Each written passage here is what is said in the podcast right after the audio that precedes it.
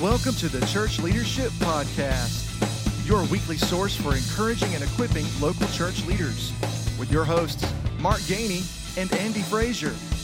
In each episode, Andy and Mark sit down with church leaders that you should know. We believe these honest conversations will be helpful and encouraging to you as you lead the local church. Here is this week's episode. Welcome to today's episode of the Church Leadership Podcast. We are thrilled you are here today and we're excited about our conversation. Every week, every episode uh, on this podcast, every conversation we have is geared to do one thing to encourage and equip you in the local church. Be disciples that make disciples. And and that's why we're excited you're here because we believe today's conversation is going to be real it's going to be practical but really it's something that's needed for all of us. Uh, and so I'm excited you're here, and we're going to get straight to the conversation between Andy and I today. Mark, uh, thank you for having me on the podcast. that's right. Uh, that's week. right. No, we're we're so glad that each of you uh, watch and listen, and you encourage us as much as we want to encourage you. Mm-hmm. Uh, maybe you've been mm-hmm. around those people that you go to minister to them, or you go to uh, encourage them, and they encourage you. But we get feedback, and and we're thankful for the encouragement that you guys provide us. And we wanted to just uh, take some time to be uh, honest and, yeah. and, vulnerable and share some things today that we felt like would be encouraging, maybe a little challenging, but also uh, encouraging to you, not just in leading in the local church, but in life. In life. In That's so. right. That's right. I mean, we're, when we're recording this, it's February. And if you're like us and if you're like most people, this is the time of year where your New Year's resolutions have died. I mean, they're dead or dying. And so it's common, yeah, Andy, at this yeah. point to be dealing with discouragement. Yeah, a lot of people uh, have gotten to Leviticus in their Bible reading, and that has just you know gone out the window. so, uh, uh, we don't do well with resolutions. No. Uh, our commitment to you know lose weight or get in shape or, or learn a new skill, whatever. Sometimes we get started and we just lose momentum and we quit. Yeah, often because we we experience failure or disappointment or you know not doing not basically the expectations you know that we had are not meeting reality and the reality is not meeting those expectations. But that is not just in new year's resolutions. That is in life certainly in ministry. And so maybe you're a, a pastor maybe you're a staff member maybe you're a volunteer or a leader in your church and you've experienced that very thing. Maybe not with resolutions but something happening that mm. is not good. And disappointment, letdown, betrayal, discouragement, all of those things are common in life and in ministry.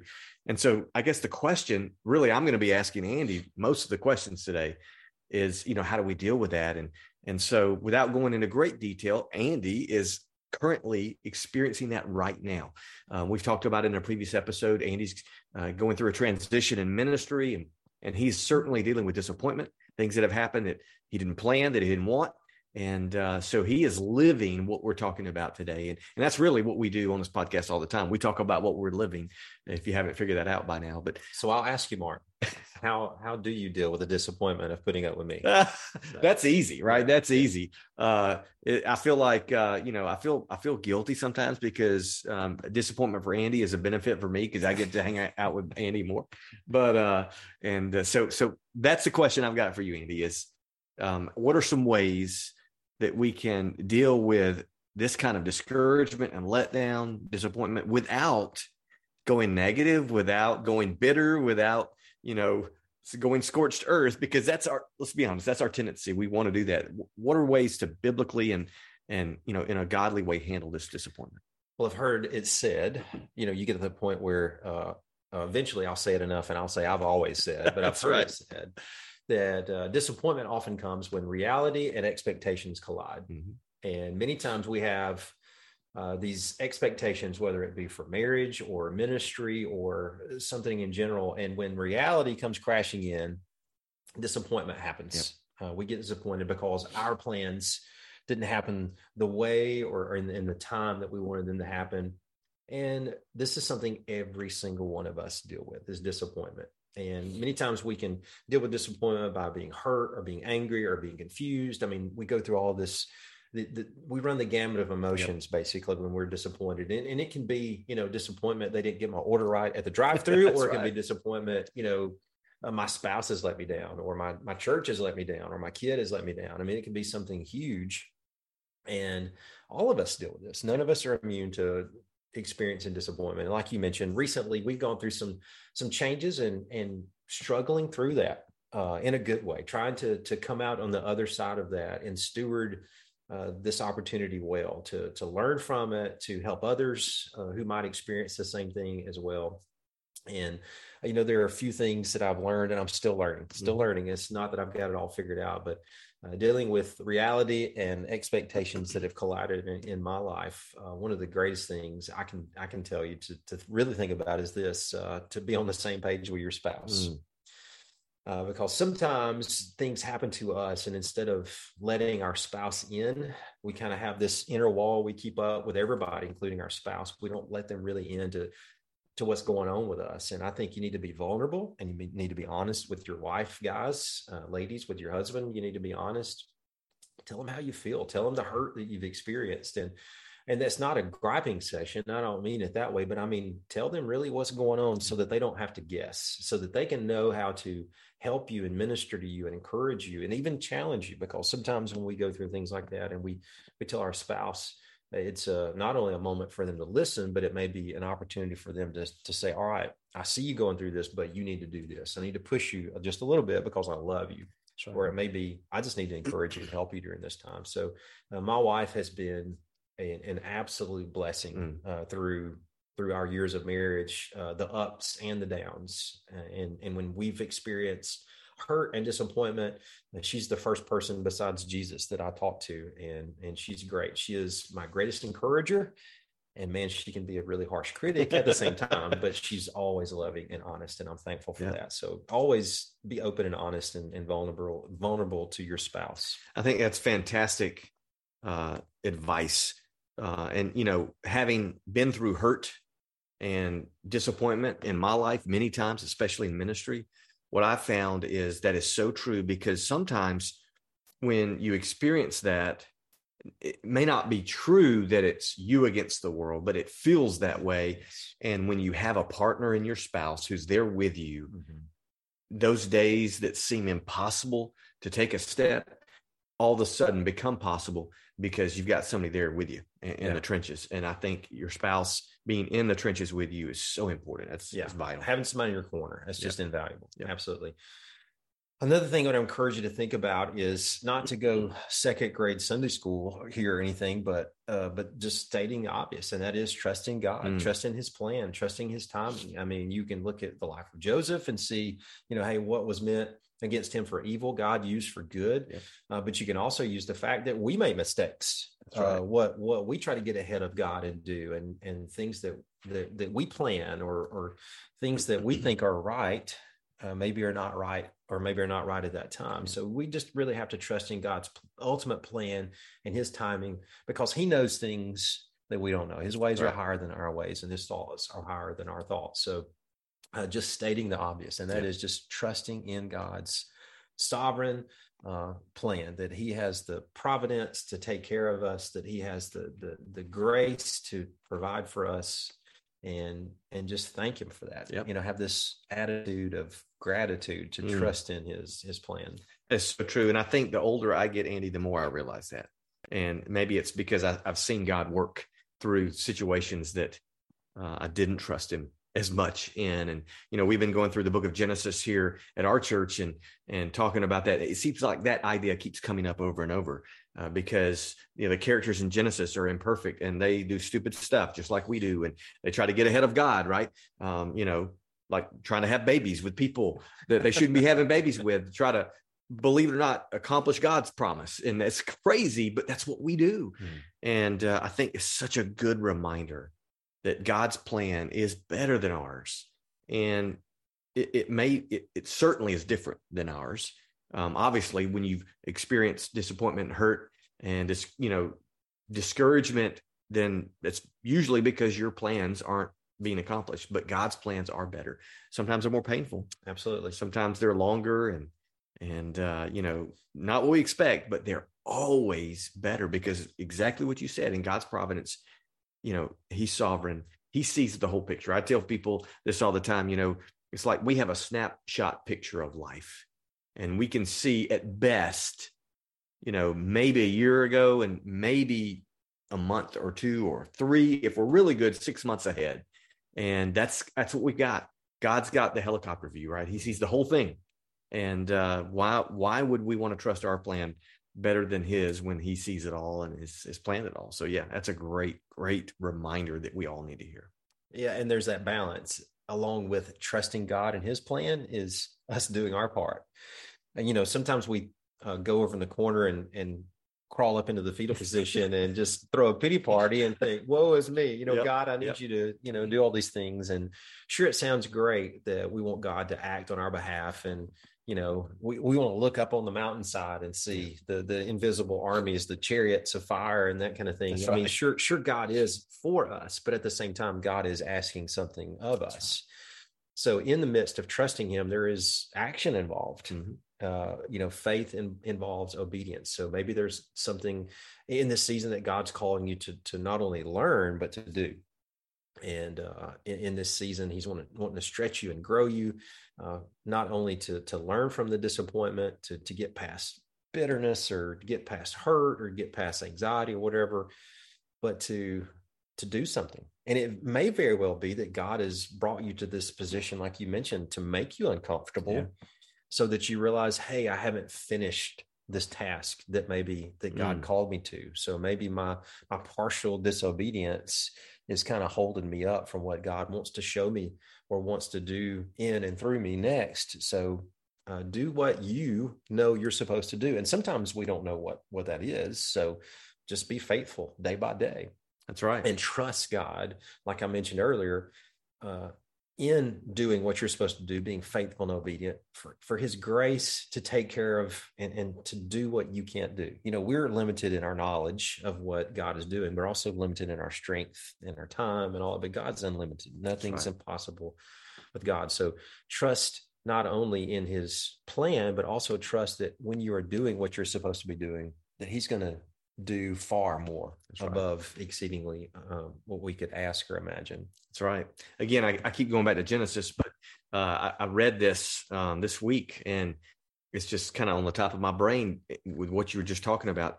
You know, God had a plan, and obviously, He was orchestrating the line of Abraham all the way to Jesus.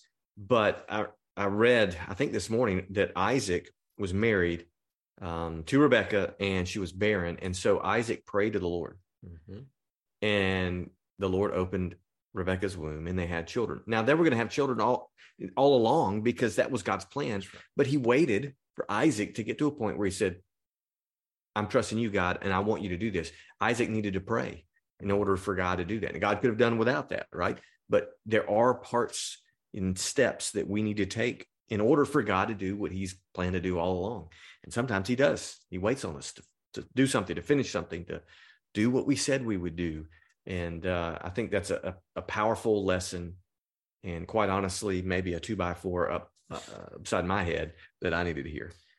Well, one of the uh, big things that I've learned, not only recently, but uh, through not having this in my life and being made more made more aware of it now is that is the presence of good godly friends. Mm.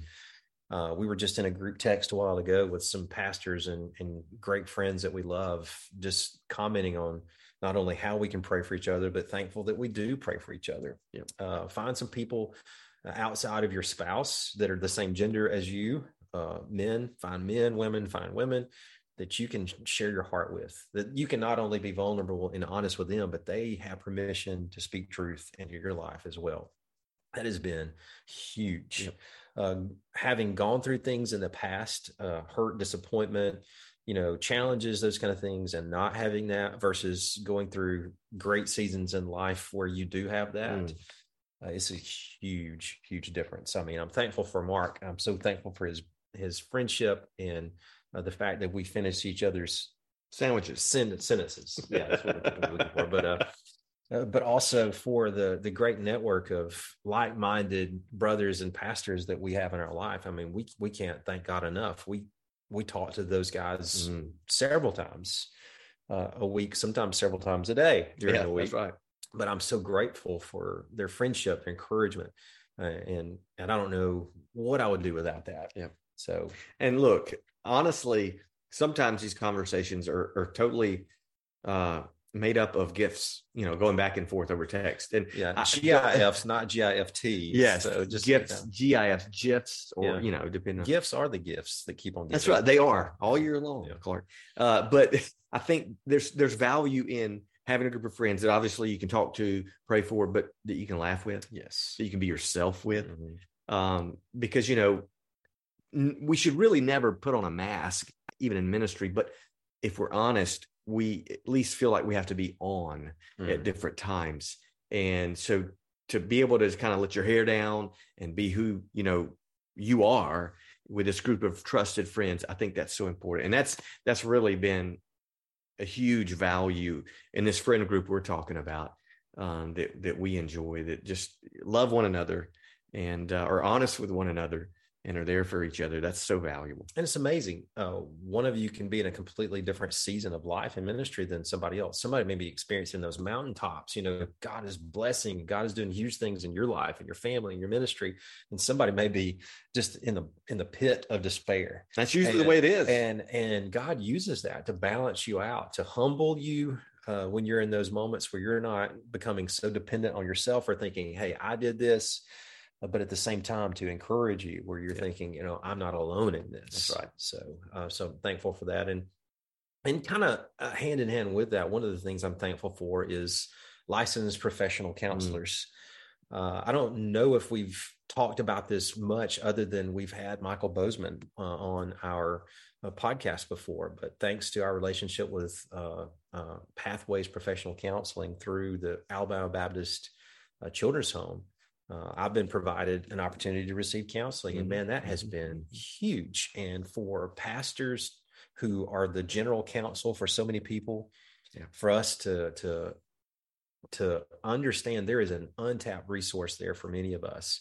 And it may be that you're not in Alabama, but maybe you have some opportunity to reach out and get some Christian counseling.